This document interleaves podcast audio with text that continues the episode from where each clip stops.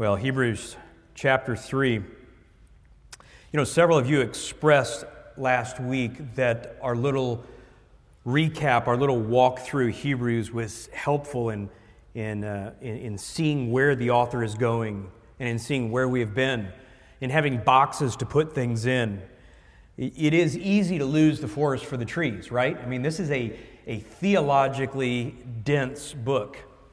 And so I feel like I need to kind of zoom out, as it were, sort of on Google Maps and remind myself uh, where he's taking us on this path.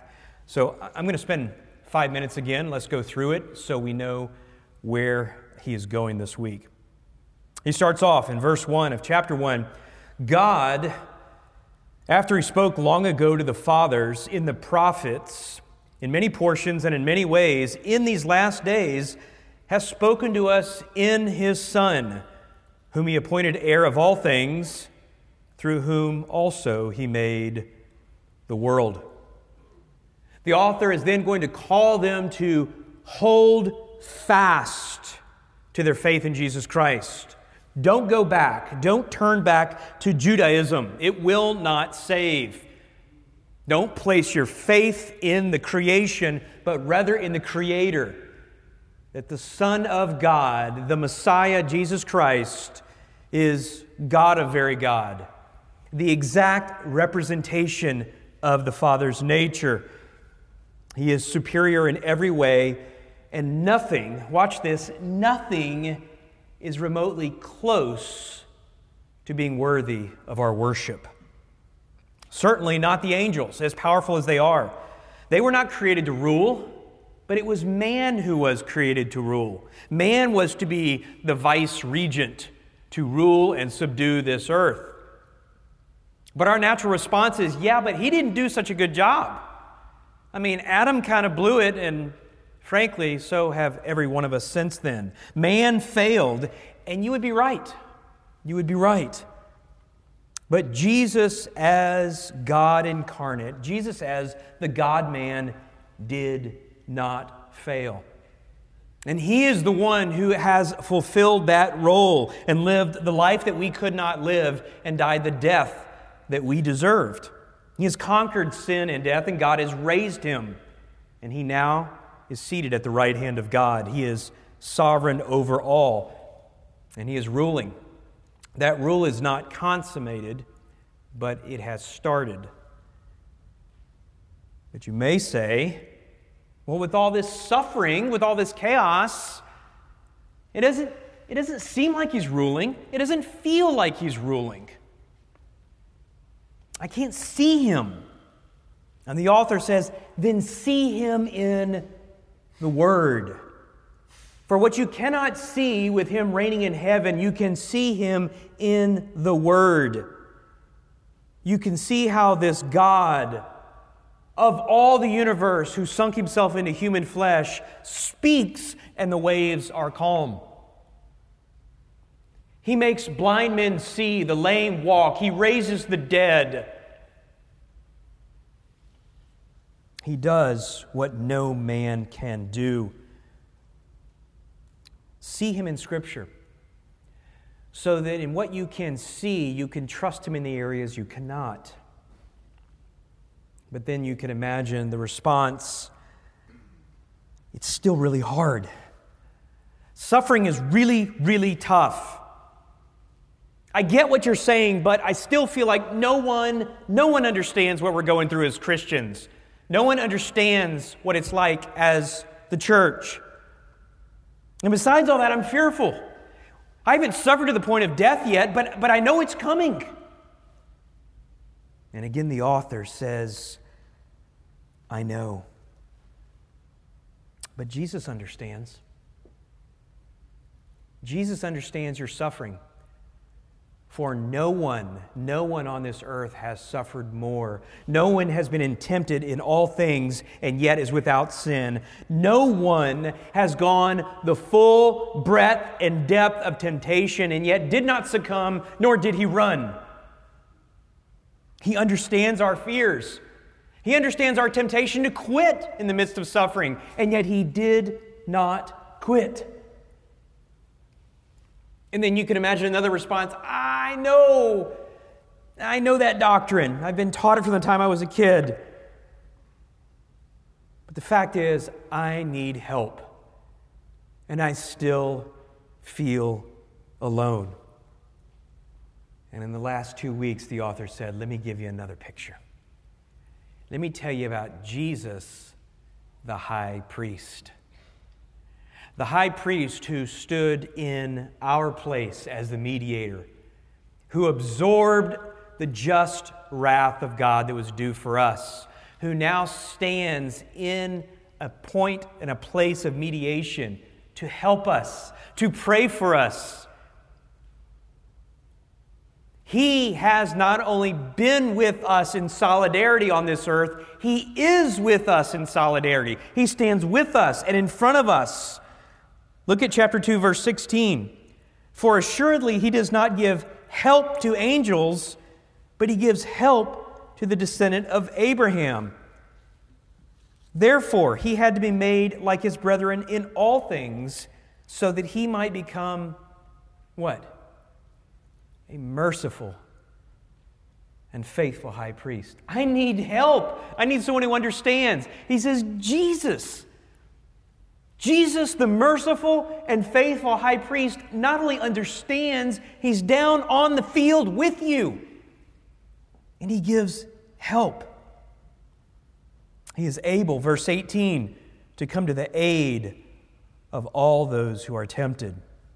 We might sum it this way When you suffer as a believer, when you suffer for being a believer, remember the eternal Son became like us, suffered to save us, and identifies with us. It's almost like the author of Hebrews is singing for us the most worshipful hymn out there, the most God exalting, theologically rich hymn that just continues to crescendo and crescendo. And the bigger Jesus gets in our minds, because let's be honest, even on our best day, we have a small view of Jesus. The bigger he gets, the larger the object of our faith is, the more clearly we see him, then the smaller our sufferings become. Amen? Now, if we're going to do this today, I'm going to need some feedback, okay? Because this is some rich stuff. Let me try this again. The smaller our sufferings become, amen? Yeah, they fade into the background. Come on, let's just be honest here. When we suffer, if you're like me, it does not matter the level of suffering. I protest the pain. I hate the pain. So therefore, I try to control. And then I worry. This author says, no, you hit your knees.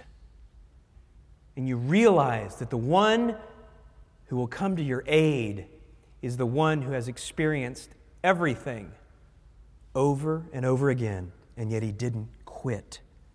And by the way, and I love this part right here Jesus is also your champion. He's the victor. He's the one who came and suffered as part of God's plan to kill death in the death of Christ. So the other thing is hey, reality check, what are you really worried about? Because you will never experience eternal death. You will never experience the wrath of God. And that's where he's taken us so far. Now, Look at our text today. Tell me if all this doesn't make sense. Chapter 3, verse 1. Therefore, okay, therefore, we just covered all that, right? Holy brethren, partakers of a heavenly calling, circle this, consider Jesus. Consider Jesus, the apostle and high priest of our confession. We might say it this way think about who Jesus is for a moment. In fact, I want you to, I want you to think about him in comparison to the greatest man you've ever known. And for this first century church, that's going to be Moses. It's going to be Moses. Think about Jesus. Consider him for a moment and think about him in light of the greatest hero you've ever heard of. And what he's going to do is he's going to compare Moses to Christ in two ways. He's going to compare the builder to the house. Jesus Christ as the builder, Moses as the house. And then he's going to compare the son to a servant. Now, we're going to see what characteristics explain both of these, but um, let me not spoil it yet. Can I pray for us? Gracious Father, it is a delight to be with the body of Christ today, to be with family, called out body of believers, a group of redeemed rebels. You have saved us by the sacrifice of your Son, Jesus Christ, and you are shaping us into his image as the bride of Christ. And Lord, we know that Christ is among us in a special way today as we proclaim and preach the Word of God. So, Father, I pray that you would remove any worry, any anxiety, any distraction from our minds. Make us sharp for your glory this morning, Lord. Deepen our faith. Help us to understand more rightly the superiority of our Lord Jesus Christ so that no matter what we're going through, no matter what challenges we have, and we know we've got a lot going forward, that we would anchor our faith in the immovable object, the rock of our faith, Jesus Christ. Father, for those who are here today who have never thought deeply, in fact, they've never considered Jesus, they've never repented of their sins and placed their faith in the Lord Jesus Christ, I pray that today, today would be the day of their salvation. Today they would enlist under the captain of their salvation, the very champion of our faith. Father, may we just drink deeply from your word today. Encourage the saints. Encourage them. I know there is discouragement in the body today. May we rest in your sovereign goodness. And all God's people said, Amen. Well, the year is 1486 BC. And one of the former princes of Egypt is coming upon his 40th anniversary in the Sinai desert. The desert was a far cry from the marble floors of the royal palace where he once walked with authority and prestige. His view is that of a, a dusty mountainside now, which is vastly different from the palatial gardens of Thebes and the Sphinx that line the gateway. Things have changed. This has been his home since the killing of an Egyptian for beating a Hebrew slave. He no longer considers himself an Egyptian, and yet he's not actually with the people of his birth. He's a Bedouin shepherd with a Midian wife, and he's doing what shepherds do watching sheep for 40 years. You see, you don't pick up on this by just watching Cecil B. DeMille. It's not till you get in Scripture that you real, realize that Moses spent 40 years in Egypt, 40 years in the desert, and then 40 years leading God's people. And that's where we find him, in the desert. That is, until he got the call call from the burning bush. Let me read it to you. Exodus chapter 3, verse 7 The Lord said, I have surely seen the affliction of my people who are in Egypt, and I have given heed to their cry because of their taskmasters, for I am aware of their sufferings. So I have come down to deliver them from the power of the Egyptians and to bring them up from that land to a good and spacious land, to a land flowing with milk and honey Verse 9 Now behold, the cry of the sons of Israel has come to me. Furthermore, I've seen the oppression with which the Egyptians are oppressing them. Therefore, come now and I will send you to Pharaoh, so that you may bring my people, the sons of Israel, out of Egypt. I will send you. And so God sent, literally, apostle. Sent Moses. That's what apostle literally means. He was, he was the sent one. And he was to be a deliverer and that is a literal meaning for Savior. So, this is interesting. In the Greek Old Testament, we see this Greek word apostle used. And yet, look at verse 1. The apostle and high priest, Jesus. These comparisons are going to be interesting today, and, and what the author is going to do in making Jesus look good, in exposing his greatness, is not to diminish Moses. He's not going to do that at all. The gap is so great in comparison, he doesn't have to. He's going to talk about Moses' faithfulness, he's going to talk about how he was sent. Moses was an amazing guy, let's be honest. He was sent to be a savior. And he was also faithful, faithful as a servant. Listen to God talk about him in Numbers chapter 12, verse 7.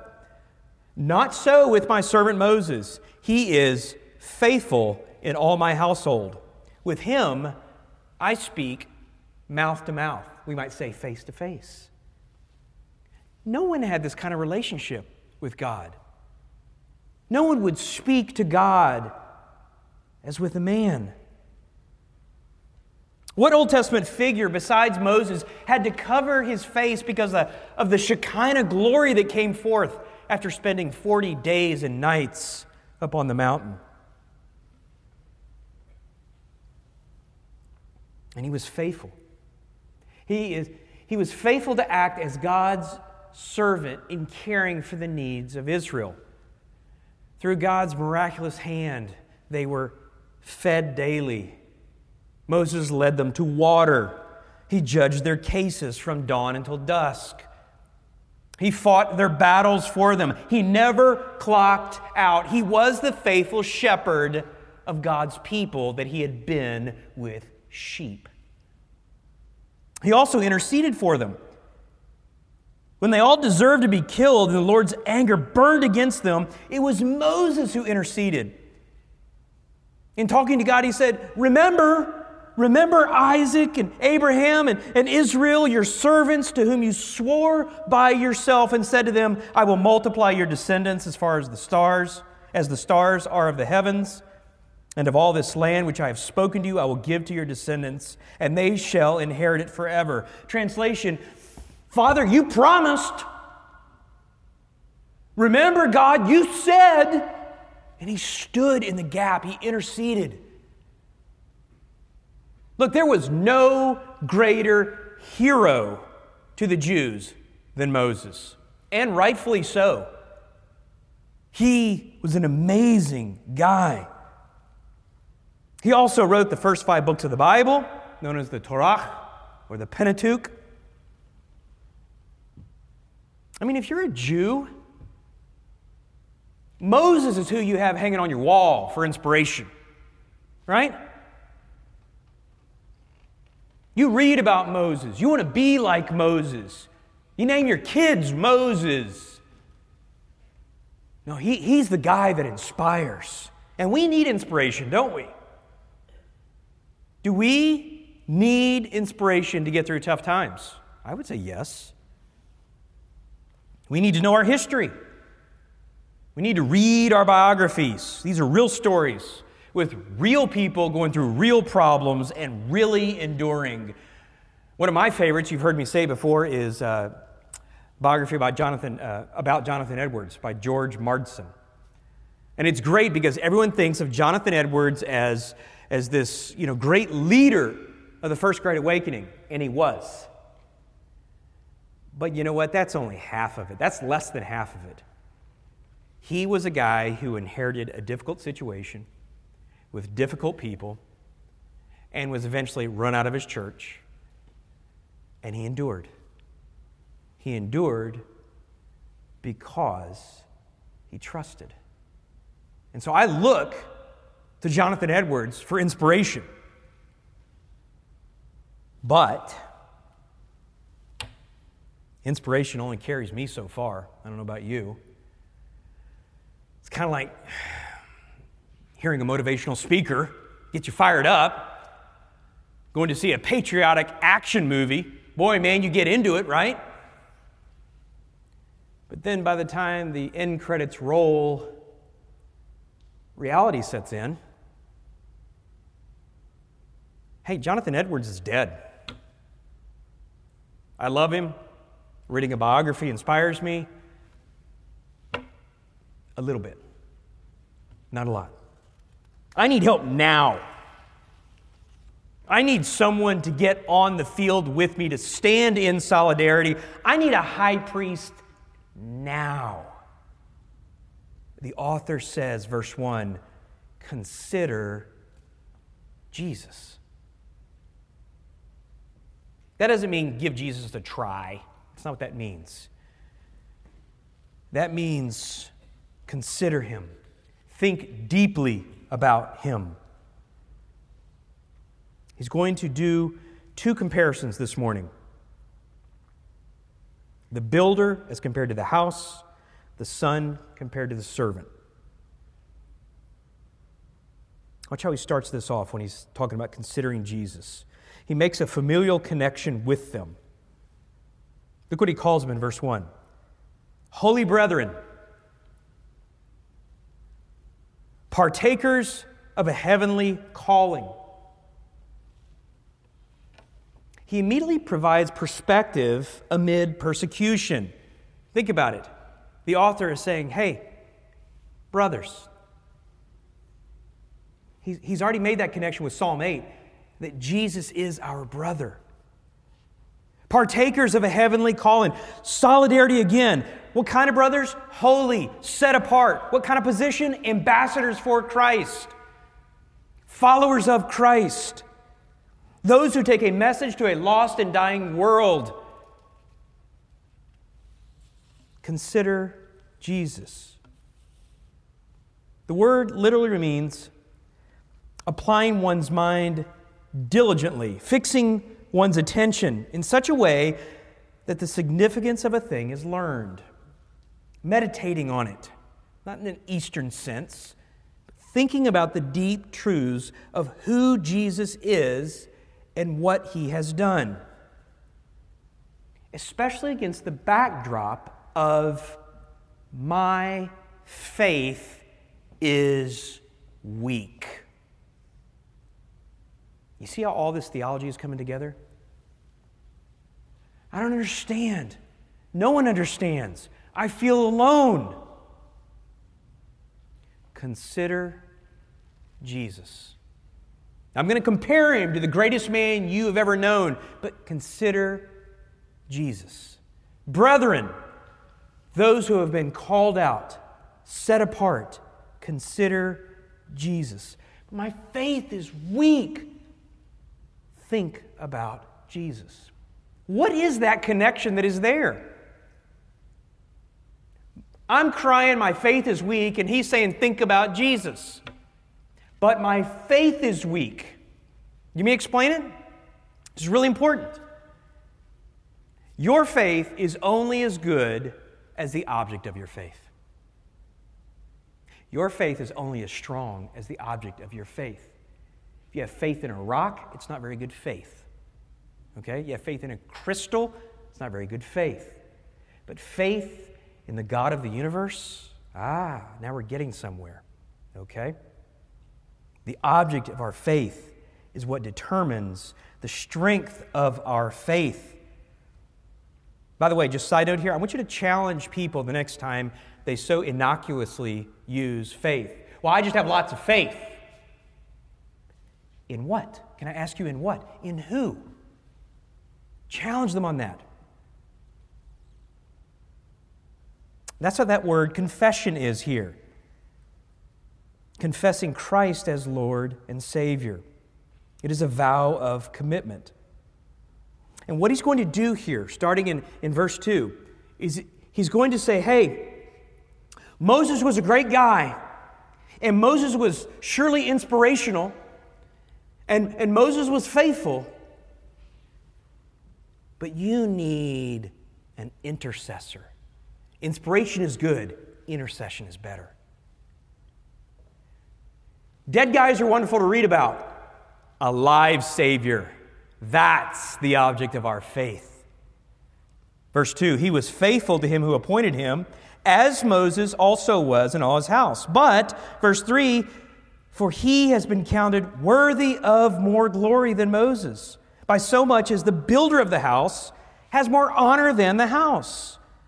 For every house is built by someone, but the builder of all things is God. Both were faithful. Both are worthy of honor, but one is worthy of so much. One is worthy of glory. Can we just say that? One is worthy of glory. One is worthy of worship. Honor is different than worship. The Creator is worthy of all that I am, responding to all that I know of Him. The creation is just meant to be admired. Hold fast to your confession. What's my confession? I committed my life to the Creator and the Redeemer, not to Moses. We understand this principally, don't we? If you look at St. Paul's Cathedral in London, it is an amazing work of architecture. But no one would say that St. Paul's is worth more than the architect, the great Sir Christopher Wren. In fact, without the great Sir Christopher Wren, St. Paul's is just, it's a heap of rubble on a construction site in an overcrowded city that is not policed very well. And that marble, without Sir Christopher Wren, would probably be in your bathroom somewhere. You see the level of this? If you're a Jew, you get it. And it's not meant to be offensive, it's meant to be a reality check. Moses was part of the house. Moses was the creation, not the creator. I remember in the 90s, early 90s, uh, Joy and I were walking through the streets of Rome and we ducked inside a, an obscure church. There was nothing special about it. And we came upon the great Michelangelo's Moses, which is this massive marble structure with lots of different statues. Even Moses is on sort of the first tier, and he's eight foot, four inches tall, sitting down. It is magnificent. Pope Julius II commissioned it in 1505 to be the front part of his tomb. Michelangelo did not even finish it until 1542. Moses is one of the most amazing works of art out there. But it's nothing compared to the creator, Michelangelo. It's just a rock without Michelangelo. He was the creator of that. Practically speaking, the author brings us back to the only measure for strengthening our faith. Listen here, this is very important. The only measure for strengthening our faith. It's not inspiration, it's realizing the object of your faith and putting your trust in Him. It's considering Jesus. We might say it this way it's fixing your eyes on Jesus. I don't think anyone explains it better than Paul from prison in Philippians chapter 4. He says, Not that I speak from want, for I've learned to be content in whatever circumstances I am. I know how to get along with humble means. I also know how to live in prosperity in any and every circumstance. I've learned the secret of being filled and going hungry, both of having abundance and suffering need. I can do all things through him who strengthens me. Paul saw the strength of his faith as a direct link to calling upon the object of his faith to help him. Strengthen me, Jesus Christ. Strengthen me. I do believe Help my unbelief. That's the picture we have here. Moses can't help you there. Jesus can.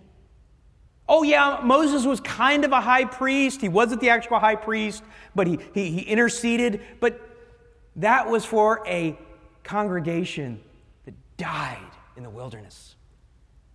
And Moses himself died. And they still kept having to do sacrifices. But Jesus, the one who paid it all and said, It is finished, rose from the dead, now seated at the right hand of God, and intercedes for us. Jesus prays for you. I do believe. Help my unbelief. I can do all things through Christ who strengthens me. Well, now look at the next comparison the son compared to the servant. Verse 5 Now Moses was faithful in all his house as a servant for a testimony of those things which were to be spoken later. But Christ was faithful as a son over his house, whose house we are. I mean, there is no doubt that Moses was faithful. And this is not the word for slave here. This is not doulos. This is a, this is a very high ranking servant. He was faithful as a servant, a trusted, employed individual, you might say. But Jesus, Jesus was faithful as a son. You might think of it this way knowing the head maitre d' at a very, very expensive five star restaurant might get you that table that no one else can get at 8 o'clock on a Friday night. You might be able to walk in, shake his hand, he's got you on the list, he bumped you to the top. That's a big deal. That maitre d' is above all the other employees there. But how does that compare to be able to walk in unannounced, see the son of the owner, have him get up, walk over to you, shake your hand, invite you to his table, and give you a free meal. You see the difference? As high as the maitre d' is, he's still just a trusted employee. But, but the son, hey, tell the chef to make something special for us. I don't care what it costs, you bring me the Dom Perignon. You see? Why? Because he owns it all. He owns it all. He's the son, he's the heir. And Moses, of all people, knew this. He knew this. Deuteronomy 18:15, "The Lord your God will raise up for you a prophet like me from among you, from your countrymen. You shall listen to him." Moses prophesied about the Messiah. And guess who preached this verse in his second sermon after healing the lame man? Peter. He quoted the same verse. Jesus is our high priest. He is faithful. It's not that he was faithful, he is faithful. He has been faithful, he is faithful to see us through until the end. He who began a good work in you, what? will complete it until the day of Christ Jesus. That Philippians 1 6, that ought to give you the, the greatest encouragement out there. He will sustain me when I cannot. The faith that He gave me at salvation will carry me through until the end. I'm going to hold fast to my confession, the anchor of my faith, the anchor for my soul. And it is understanding this in the midst of suffering. It is understanding this against the backdrop of suffering that will cause us not to turn around and wring our hands over the suffering, but to give Jesus all the glory. Listen to Paul, Ephesians chapter 3, verse 20. Now to him who is able to do far more abundantly beyond all that we ask or think, according to the power that works within us. To him be the glory in the church and in Christ Jesus to all generations, forever and ever. Amen. Wow. I thought we were talking about how my faith was weak and how I was suffering. And now I'm singing praises and glory, giving glory to God? Consider Jesus. Think deeply about who he is, what he has done, and what he is doing. And so you may ask, okay, well, then understanding this, what is to be my response? And the author of the Hebrews says, I'm glad you asked. Look at verse 6. If we hold fast our confidence and the boast of our hope firm until the end, there's that, that top and tail. Confession, hold fast to our confidence. Our confidence is in our confession. Our confidence is not in our own strength, it's not even in our own faith, it's in the object of our faith. It's in that commitment that we made. And what was the first century creed? Jesus is Lord. He's Master. He's Lord. He's not just Lord of your life, He's Lord of all. He's Lord of your suffering. Our response is to hold fast and to boast in our hope, to live loud for Christ. So let me take five minutes and let's just get extremely practical here, okay? The remedy for weak faith is to one, consider Christ more clearly. I would encourage you to write these down. To consider Christ more clearly. And we'll talk about how to do this. Number two, to hold fast to Him more tightly. Consider Christ more clearly. Hold fast to Him more tightly. Boast in Him, number three, more loudly. This is not going to be some cheap psychobabble. Don't worry about it. Change your circumstances. No, no, no, no. The Bible calls us to repentance. Repentance, the word is metanoia. It's a change of mind that always results in a change of direction. The author is effectively saying, change your mind about who Jesus is. Have a clearer picture about who Jesus is. But I'm suffering. My faith is weak. Think about Jesus. Because if I just change your circumstances, you're going to find something else to worry about. Can I get an amen? Oh, we're all guilty of that. Oh, thank you, Lord. Thanks for getting me through that. Oh, I completely forgot I need to worry about this next. Right? I got a whole list of things that I need to worry about. I said, no, no, no. Consider Christ more clearly.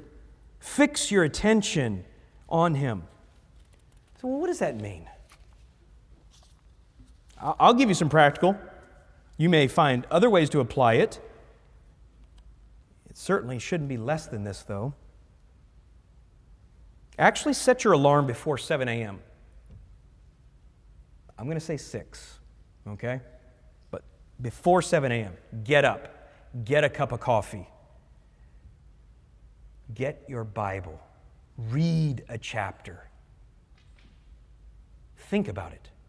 Don't think about it with your phone there. Don't read your Bible on your phone. Put it away, put it in a drawer. Do not check your text during this time. Do not check your email during this time. Turn the dinger off. Don't be afraid of silence. Don't be afraid of thinking deeply. Take 20 or 30 minutes. You don't have to read a lot, maybe read half a chapter or a chapter. Think about it. How have you been thinking of Jesus in a manner less than he is. Okay? Because in doing that, you've been dishonoring God. How do you glorify him? You think about him like he is, higher. You understand who he is and what he's done. Get in the habit of considering Jesus every morning for an elongated period of time with just your Bible, your pen, and your coffee. No phone, no TV, no distractions. We have become a people in the 21st century that can no longer think deeply about anything, especially the God of the universe. If you want to strengthen your faith, if you want to honor the very God who has saved you for all eternity, give Him a sacrifice of your time and think more deeply. Number two, hold fast to Him more tightly. You've heard me talk about this before. When trials arise and you feel yourself starting to worry, you can feel the heart rate going up, you can feel the vasoconstriction, the adrenaline rush, the, the cloudiness of your thinking. Philippians 4, 6, and 7. You can look it up when you have a chance. Hit your knees. No, I mean literally. Literally hit your knees. I'm not going to tell you just pray. I'm going to tell you to worship in a posture of prayer. If you're in a grocery store, then as soon as you get home, put the cold stuff away, go into the closet, get on your knees and pray to the God of the universe, the Lord of your circumstances. If the Son of God was willing to hit his knees in Gethsemane and pray to God the Father, how much more should we, with our just little bit of suffering? Hit your knees. Pray like you believe it. Thank Him for the trial. Pray for strength. And then reaffirm your commitment. And you may have to do this over and over again. You may have to break the, the, the cycle, the habit of pain hits, now I worry. No, pain hits, now I hit my knees. You see? Be a Pavlov's dog about it. Ring the bell. Pain, hit my knees. Replace that sin with worship. Number three, boast in him more loudly. Christ said that out of the mouth the heart speaks. Genuine faith will be loud. Don't tell me you're a quiet and shy person. If you're a Christian, you're loud about your faith. Period. That's a fact, that's biblical. We're to boast here. Doesn't mean you have it all together. People ask you how you're doing. You don't have to give them a, a southern churchy answer, a wonderful, just great, Lord's blessing me. You don't need to do that. You just say, hey, it's tough times. I'm going, I'm really, I'm struggling. But you know what? I serve a risen Savior. I serve a Savior that intercedes for me. I, I serve a Savior that understands what it's like to be tempted. And you know what? He's good and He's sovereign. That's what it means to be vocal. People are going to quit asking you. Use that opportunity. Tell them. Tell them. Be bold about it. If we're so bold to ask God to reorder things or reorder our heart, whichever one, and help us through it, then we should be bold to proclaim Him. How cheap it must be to ask for all these things and yet not be willing to identify with Jesus Christ. Another good way to do it is after you've expressed what the Lord's doing in your life or how you're trusting Him, ask someone Is there a time in your life when you've repented of your sin and placed your faith in Jesus Christ? Has anyone ever shared with you the gospel? I'm telling you what, you cannot be bold, vocal like that, and worry at the same time. It's just mentally impossible. It really is.